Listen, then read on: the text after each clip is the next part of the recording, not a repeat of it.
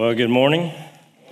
It's good to see you all uh, with us this morning. Uh, if you have your Bibles, I invite you to turn to Matthew chapter 1, and we will be continuing or finishing chapter 1 uh, that Luke started last week with the genealogy uh, of Christ. And Luke, best sermon I've ever heard on any genealogy. So, uh, really you know, I thought I was giving him the hard one and me the easy one, but now it's like, what am I supposed to do with that? Ah, I'm picking. Uh, Matthew chapter 1, we're finishing that. I do want to remind you uh, that counting today, we only have two more Sundays left in 2022. Uh, next Sunday is Christmas Day, and we are still meeting as a church. And so I do want to encourage you. Uh, if you can, by all, all, all, means possible, to be with us next week. We will be partaking in the Lord's Supper together. And so, as JJ prayed uh, just a moment ago, Christ, He didn't come just to be a baby, He came to save. And so, next week on Christmas Day, we'll obviously remember the incarnation and the Word becoming flesh, but we'll, we'll remember what that, as that when that baby grew up, how He gave the ultimate sacrifice for uh, the sins of humanity. So, I do encourage you to be with us uh, next week. I know that uh, we have many family plans on Christmas Day, uh, so we'll be uh, abbreviated, so we're going to respect that, but we are still definitely going to meet. That's the Sunday that we cannot take off. Matthew uh, chapter 1. Uh, I'm going to read the text, and uh, I know that some of you are thinking, man, we got all these kids in here, and so I, I understand that. So I'm not going to be extremely long today, but we are going to dive into God's Word. Matthew chapter 1 uh, beginning of verse 18 says, Now the birth of Jesus Christ took place in this way. When his mother Mary had been, tr- been betrothed to Joseph, before they came together, she was found to be with child from the Holy Spirit. And her husband Joseph, being a just man and unwilling to, to put her, unwilling to, unwilling to put her to shame, resolved to divorce her quietly. But as he considered these things, behold, an angel of the Lord appeared to him in a dream, saying, Joseph, son of David, do not fear to take Mary as your wife, for that which is conceived in her is from the Holy Spirit. She will bear a son, and, she, and you, shall, you shall call his name Jesus, for he will save his people from their sins. All this took place to fulfill what the Lord had spoken by the prophet. Behold, the virgin shall conceive and bear a son, and they shall call his name Emmanuel, which means God with us. When Joseph woke from sleep, he did what he did as the angel of the Lord commanded him, and he took his wife, but knew her not until she gave birth to a son, and he called his name Jesus. Father, we love you. God, we thank you for your word. God, we thank you that this morning that we can sit under your word and and just be reminded of, of how you sent your son and what means you sent your son into this world, God. I do pray today as we look at this familiar story, God, that and that you'll remove any uh, just apathy towards it or uh, familiarity of it, God, that we will see it alive and anew this morning to, to see the depths in which you took to save us from our sins. God, I pray if there's anyone under the sound of my voice, whether in this room or joining online, God, that has not believed in Christ, that today you will use this text to draw them to believe in your Son. It's in Christ's name we pray. Amen. Amen. And this, what I want to do this morning is I want to kind of attack this story uh, in a couple different ways. First of all, I just want to walk through the narrative, uh, what's going on, uh, talk about Joseph a little bit, and kind of some things he was walking through, and then I want to kind of glean from really what is the point of like what, what, what is the, the take home from this text? So if you're taking notes the first thing that we see is that joseph has a dilemma right? So uh, we see this in verse 18 it says now the birth of jesus christ took place in this way. I, will, I want to remind you of this is that as, as last week as, as luke kind of walked through the genealogy of christ it was he, he talked about how it was, it was full of broken people uh, and there was illegitimate pregnancies uh, or could have been through uh, the genealogy of christ. And so uh, one thing that we need to be reminded of like when matthew's writing this matthew is very how can i say it in, a, in his approach to writing his gospel account it's very apologetic. Not in a sense of i'm sorry but giving a defense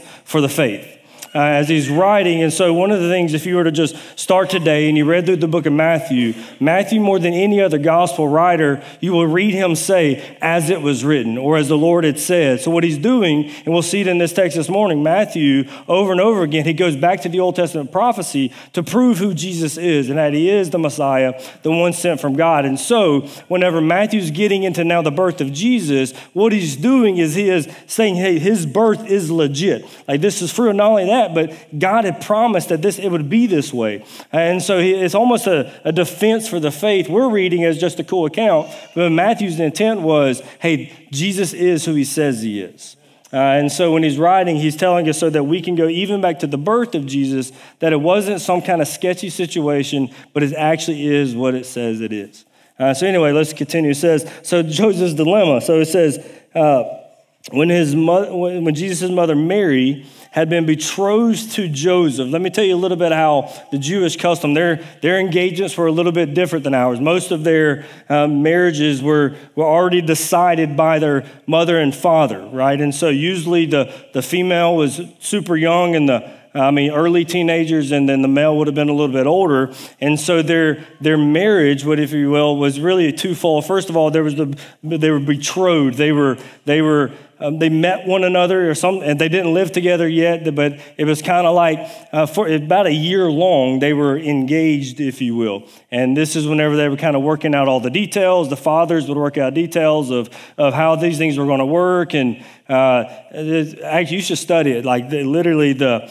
Um, uh, the, the groom or the husband's father would actually pay the bride's father just in case something happened to him. And, and so there was just crazy, it's all these things be lined out during that year. But here's the thing it was legally sealed.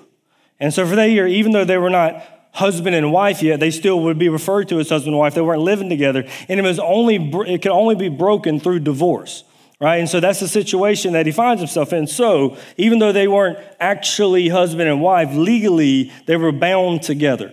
And the only way for them for that, that to be nullified is through divorce. And so the dilemma is that before, while they were being, being betrothed, before uh, they had consummated that marriage, before they had actually had sex with one another, before they came together, Matthew says is that she was found to be with child. And so obviously we know the story that because we're 2,000 years removed. But this morning, just for a moment, like let's kind of go through Joseph's mind. JJ was talking this morning in the foyer. She's like, I feel like uh, everybody's talking about Joseph this year. Like, this is the year of Joseph. We always talk about Jesus, obviously, and we always talk about Mary, but how many times do we actually think about Joseph and what kind of what he was going through? So, first of all, what we see is the dude's got a dilemma. This lady, because he hasn't been met, he hasn't been visited by the angel yet. All he knows is that this lady he's betrothed to, that's going to become his wife, is now pregnant. So he's got a dilemma like, what, what's going on here? Because evidently, it's really threefold. Really, it's she's obviously had sex with somebody.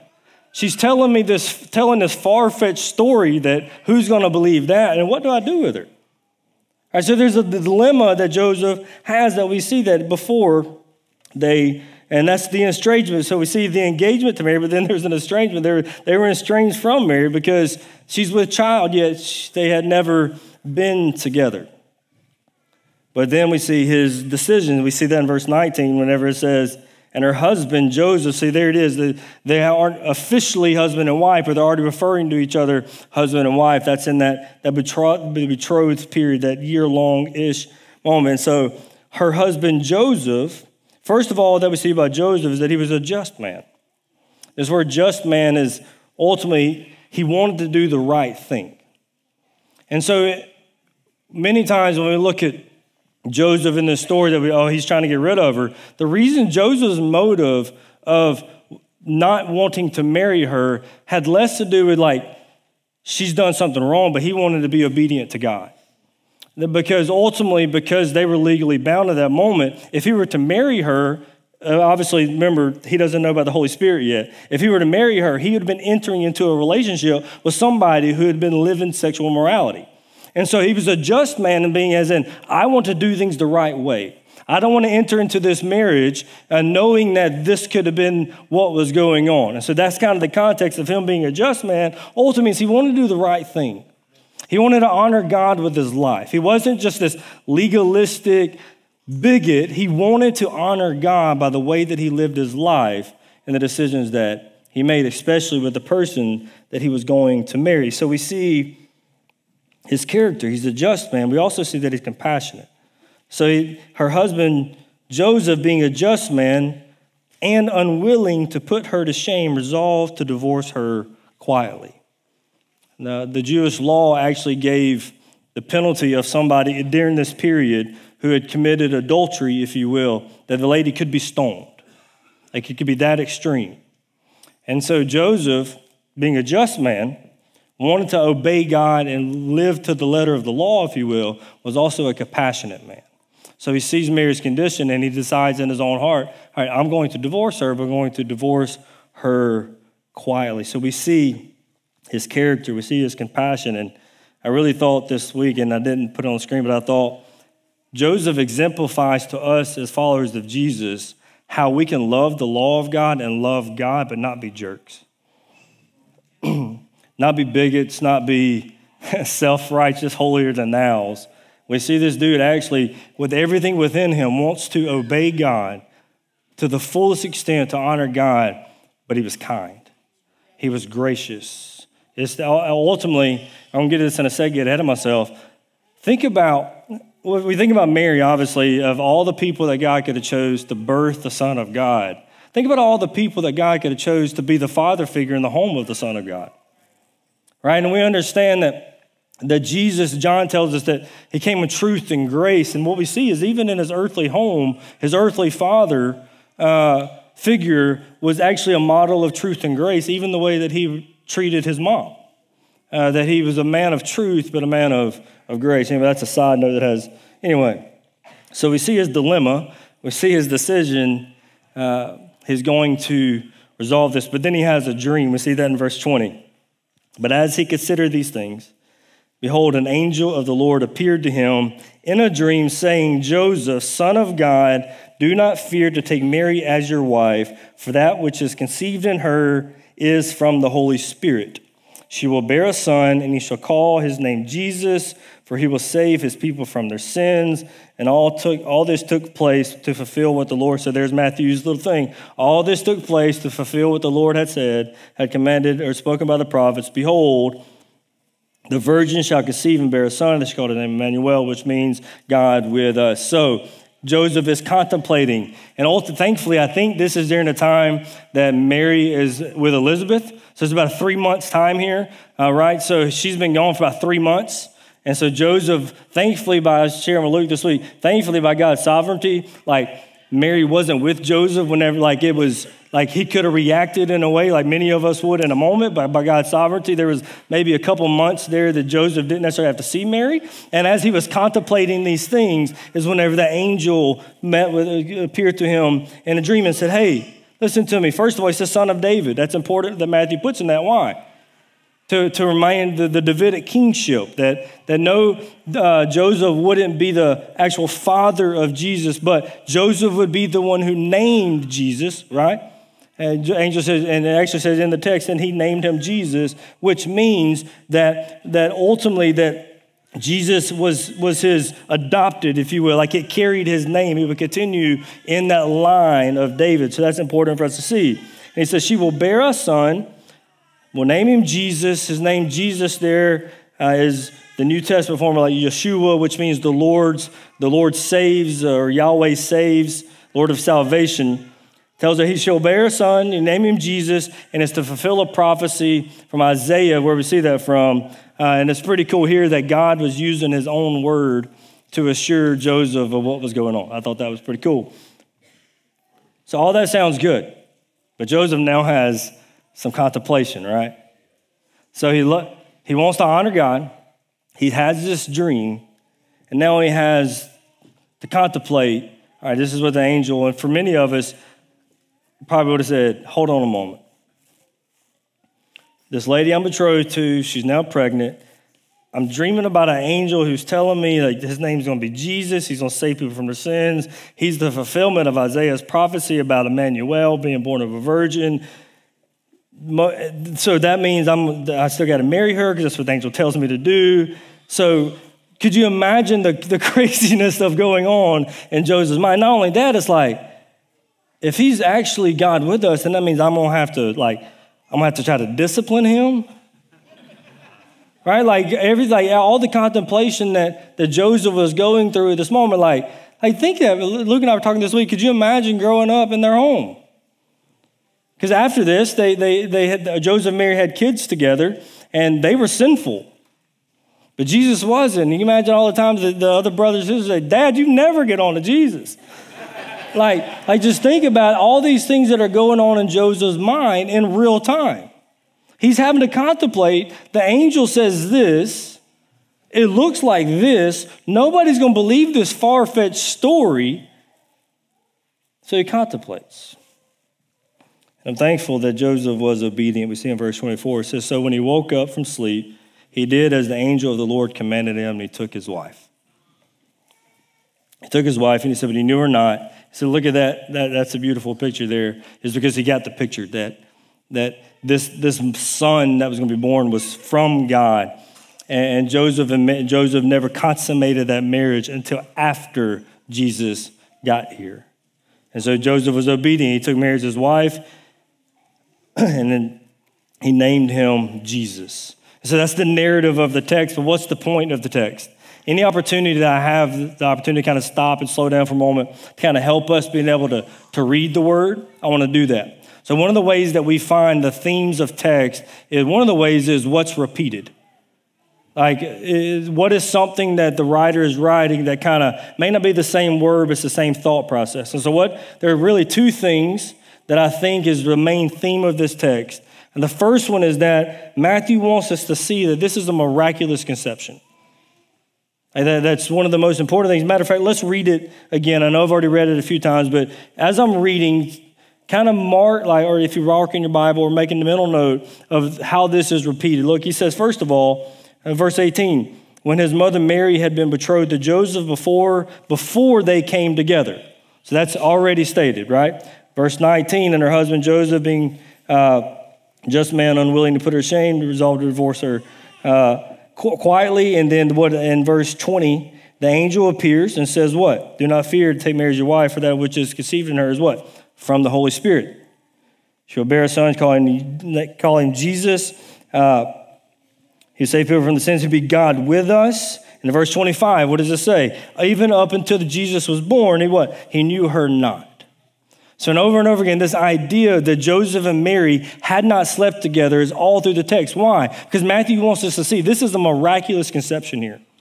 This is this is uh, this is God becoming man. And listen to me, it's crazy, staggering the percentage of ev- evangelicals who do not believe in the virgin birth, or that it's even important to do so. And I would submit that this is one of the most essential doctrines that you and I can believe in. That it was an immaculate conception, it was a miraculous conception. Because if not, listen to me, the first thing at face value, if, if Jesus wasn't virgin born, then it destroys the authority of Scripture. If we shouldn't believe that, then why should we believe any of it?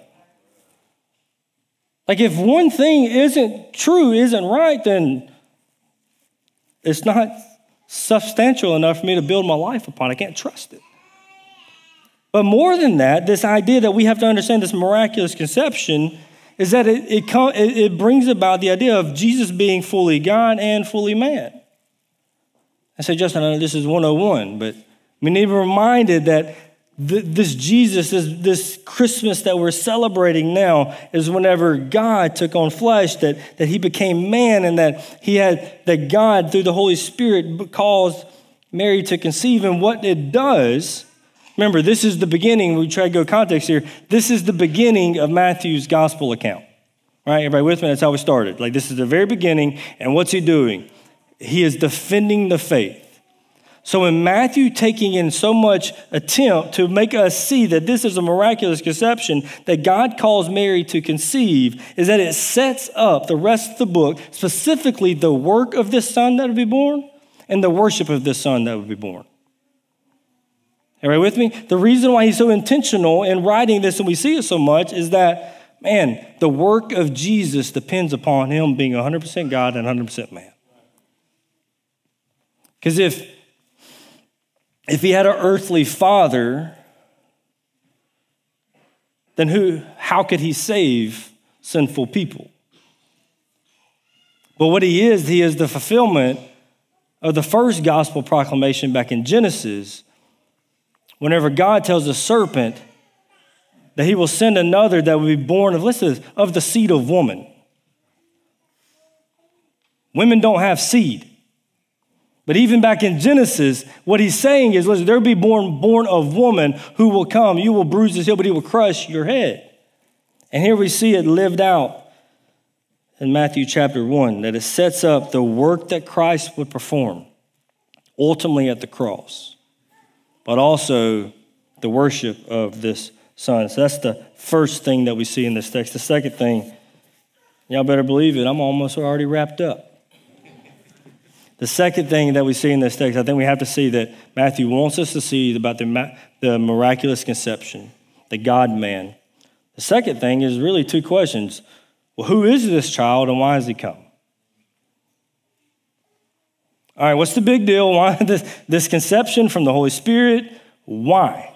Why is, that, why is that such a big deal? And I think we're answered, the, the, we, the questions get answered in whom the angel says, A, to call, name him, but also what people would call him. So, first of all, who is this child? Who is this one that's going to be born of Mary? Who is this one that, that, that Joseph is going to have to be the protector of his mother, the shield for his mother, but also the example of this boy for this boy who's going to be born. Who is he? First of all, go to verse 23. It says, Behold, the virgin shall conceive and bear a son. And check this out. It says, And they shall call his name Emmanuel. Notice the angel doesn't tell Joseph that he should name him Emmanuel. It says they, it's a general term, they will call him Emmanuel. So who is this child? Like I said, this is less of a name and more of a role or a work that he's going to do. Ultimately, this child is the one who will bring God's presence to broken and sinful people. The one that's being born, this miraculous conception, this is the one who's actually going to bring God's presence to sinful people. It says, and they will refer to him as Emmanuel, as God with us. Says, and they will worship him as God. Here's what's really crazy. If you, if you will, if, if you have your Bible open, it's not coming up on the screen. But last week, when Luke was going through the genealogy, in verse 9, there's a dude named Ahaz there. So if you have your Bible, look over there in verse 9. Here's what's crazy this prophecy that Matthew that uses of, of Isaiah chapter 7 is actually a prophecy that Isaiah had given to King Ahaz. The same Ahaz that's in the genealogy of Jesus. And what was going, Ahaz was a wicked king. He was one of those, matter of fact, through the genealogy of Jesus, there's, uh, there's not many faithful, but Ahaz is definitely an evil man. And what was going on in Isaiah 7 is that Syria and Ephraim were really threatened, breathing down his throat to really uh, come and destroy them, if you will. And uh, Ahaz was freaking out and he was talking to Isaiah, and Isaiah was like, Hey, man, if you'll just ask, or ask a sign from the Lord that, that he's going to deliver you or whatever, that you won't be overtaken. And instead of doing, he said, No, I'm not asking a sign from the Lord. You can read this in Isaiah 7. Uh, he actually, they, they said he actually was trying to team up with Assyria. He was rather going to trust Assyria to have his back than the God uh, Yahweh. Was a wicked king. Even, even though he went ask for a sign, God gave him a sign anyway, and that's the sign there. And behold, the virgin shall conceive and bear a son, and they shall call him Emmanuel. That even and, and to Ahaz, even to Ahaz, the evil, wicked guy who ended up in the genealogy of Christ, that's where that prophecy comes from. And it was partially fulfilled in Isaiah, but it was ultimately fulfilled in Jesus, that he would be born of a virgin, he would uh, be called Emmanuel, God with us. So, who is this man? He is God. Who is this baby in a manger? He is God. He's a God man. Well, why has he come? Why is God going through these great lengths? Well, we get it in verse 21. She shall bear a son, and he shall call his name Jesus, which means, for he will save his people from their sins. So who is he? He's God. When he comes, people are going to call him Emmanuel means God with his bringing God's presence. But why did he come? So that he could save people from their sins. And notice this, listen to me. There were a lot of people then that were looking for the Messiah. Here's what's really cool. This is the first time, obviously, the book of Matthew, first time sin's mentioned in, in the New Testament. And it's all in chapter one. And notice there's a lot of people that day were looking for the Messiah that had nothing to do with their sins. It had to do with their political uh, and where they stood. And ultimately, they want, he wanted, they wanted a Messiah to come to overthrow Rome, to put Israel back into the place of, of ruling the world, if you will.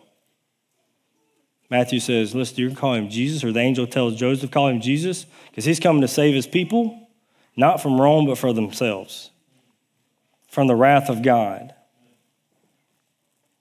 He said the, the word, like I said, Jesus is Yeshua, which is the same as Joshua. So the name Joshua was familiar to the Israelites because Joshua was the one that delivered them to the promised land. But this Jesus would lead people back into the presence of God. So, what's the point? I wrote it up, it's going to come up on the screen. I think it's the next one. The child, this child, the Christmas is this. This child was conceived by the Holy Spirit. Therefore, he is Emmanuel. Therefore, he will save people from their sins. That's the point of this text. That God went through all of this so that the work that he would perform and the, the worship that would be given to him could be set up through this miraculous conception so that he could come and bring God's presence to a broken world and save people from their sins.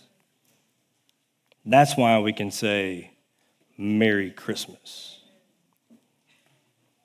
We can't say Merry Christmas just because we had enough money to put all the presents around the tree. We can say Merry Christmas because the God of the universe, when he decided to save man, he didn't send his errand boy, he sent his own son. Listen to me, Christian parent. Christmas, and I always say this why do we have a Merry Christmas? Because Jesus was born. And he came to save us from our sins. And because of him, God's presence, we can know it, we can experience it. So, my question to you this morning have you trusted in this Jesus? John Ryan, as you come back up, I just want us to think about this for a moment. Have you trusted in Jesus as your salvation? Yesterday morning, I had the honor to, to go and be a part of a funeral of a lady I've never met before. It's actually Andy Cupid's grandmother passed away uh, last week and uh, got to go officiate that the funeral, the graveside, and Miss Mandy uh, DeSantis, which is Andy's sister, uh, was sharing before me, and she just was talking about her grandmother and And she said this, or something like this. And it was a couple of weeks back that her and her grandmother were talking, and they talked about salvation. There was assurance that her grandmother was going to heaven. And Mandy said, The greatest Christmas gift that my grandmother ever gave me was the assurance that she knew Jesus. Sitting around that yesterday, man. And I think that's a great thought for us today. So, in the hustle and bustle, of finding the last minute gifts that you haven't got wrapped yet or haven't bought yet. Parent, the greatest gift you can leave your kid is that they know that you love Jesus and you have trusted in him. That they don't have to lie at your funeral. So have you trusted in him? Have you placed your faith? This is a simple gospel invitation. Because most of you that are sitting in here, I know you've heard the gospel at least one time in your life. because you've been coming to Cross Point quite a while. Say, Justin, I've never been here. I want to tell you the gospel. This is the good news of the gospel. Say, you and I are born sinful people. It's not anything you did to get it, it was you were born a human. You can thank your parents for it. Your parents, because your parents gave birth to you, you became a sinner. All the way back to a guy named Adam.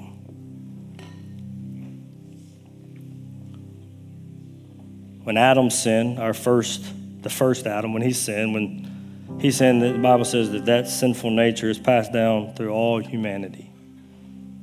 And God actually placed a curse on him that day.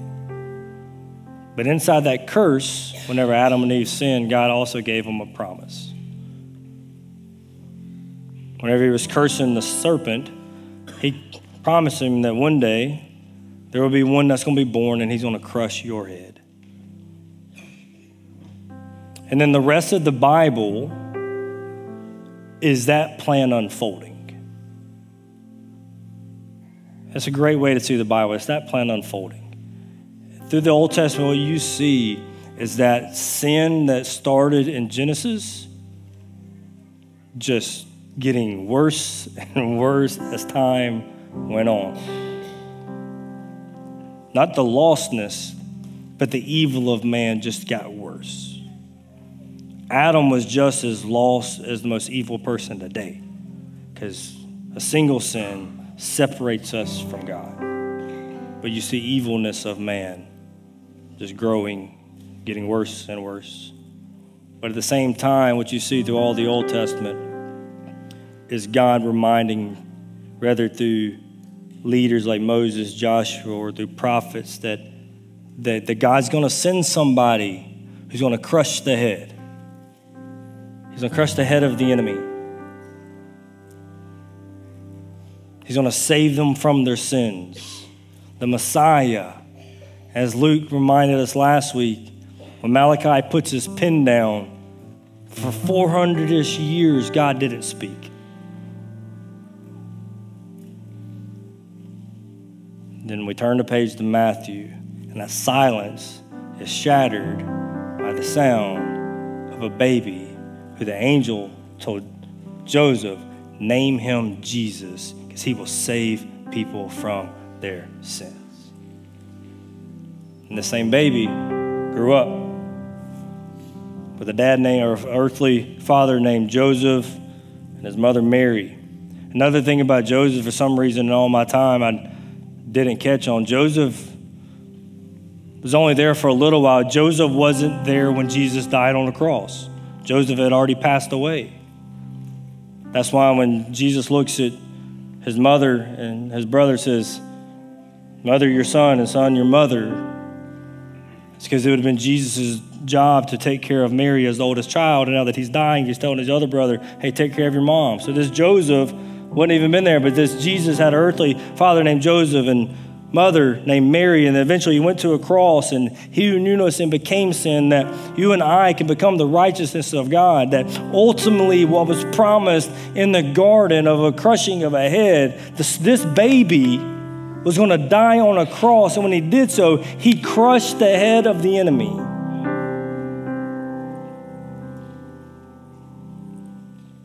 And the Bible says that he was laid in a tomb. He died. And three days later, he rose again. The Bible says now he's ascended and that the Father has given him a name above every name. And that same name that that the angel tells, tells Joseph, they name him Jesus, he'll save people from their sins. What we see Peter and the apostles in the book of Acts say that there's no other name given among men which man may be saved.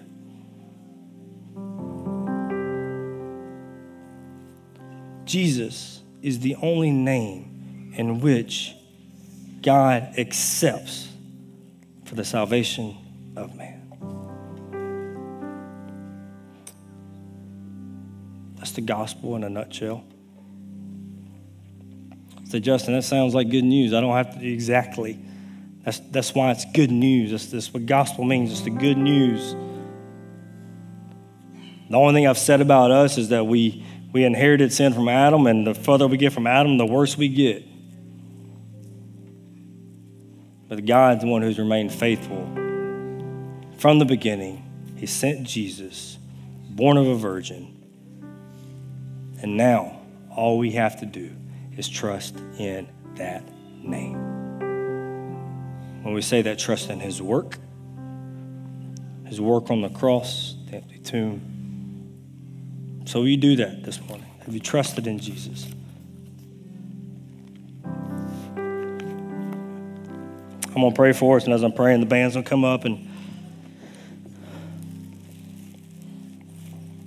if you haven't trusted in Jesus this morning, today will you trust in Him? I'll be standing in the back, Luke will be in the back, Ryan will be back there as well.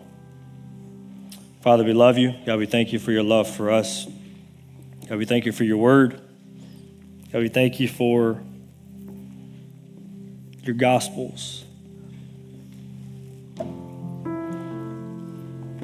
God, we thank you that in salvation you left nothing to chance, that you're sovereignly, providentially working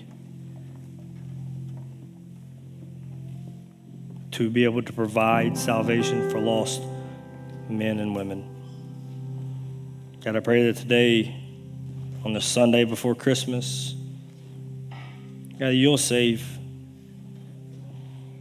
God, in a room this big with this many people. God, I know not everyone in here has trusted in you and for salvation. They've maybe trusted in something, but they haven't trusted in you. So, God, today, will you save them? Will you draw them to yourself? Make it so crystal clear and so heavy, God, that they won't leave this place today without trusting in the name of Jesus. God, as Christian parents, May we be reminded of what Christmas is about and why it's actually merry.